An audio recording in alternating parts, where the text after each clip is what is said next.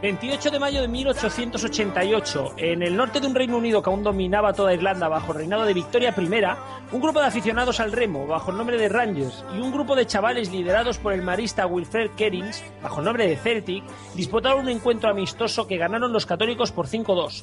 Sin saberlo, esos jugadores estaban poniendo la semilla al derby más apasionado, polémico, político y antiguo del mundo, el Old Firm.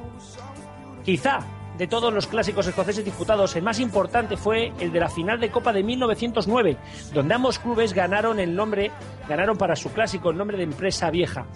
La final acabó en empate y, por tanto, según la normativa de la Federación Inglesa, tocaba repetir el partido. Eso dobló las ventas de entradas, logrando unas 4.000 libras de beneficios entre los dos partidos, que por aquella época eran una barbaridad. El problema vino al final del segundo partido. De nuevo un empate y, según la norma de la FA, tocaba realizar una prórroga. Los jugadores se quedaron en el campo, los aficionados y sus asientos, pero las directivas decidieron que se jugaría un tercer desempate. El run run corría por la grada, todo el mundo comentaba que las directivas querían un tercer encuentro para seguir sacando dinero a los aficionados.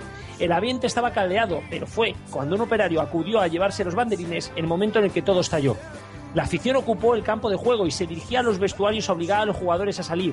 La policía le cerraba el el paso pero no eran suficientes barricadas, destrucción del césped, quema de taquillas, 100 heridos, de los que más de 50 fueron policías, 800 libras de daños y un escándalo sin precedentes, tanto a nivel social como a nivel futbolístico. Esa copa nunca la ganó nadie y los clubes recibieron una multa de tan solo 150 libras por lo sucedido.